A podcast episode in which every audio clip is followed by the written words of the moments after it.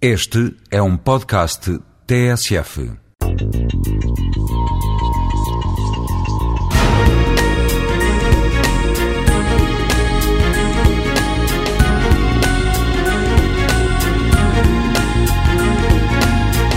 A música, como todos os ramos da, da, criação artística, é um gesto essencial da condição humana. Está na nossa carga genética, existe em todas as culturas, ultrapassa todas as barreiras de comunicação, sejam elas étnicas, linguísticas, nacionais ou religiosas.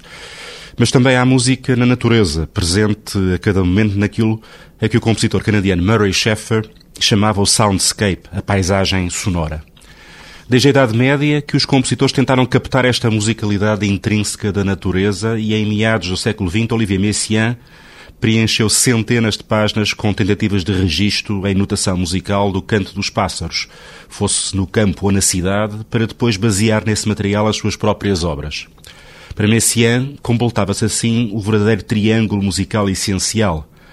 Aprendendo a ouvir a música da natureza, o homem encontraria assim a premonição da música celestial.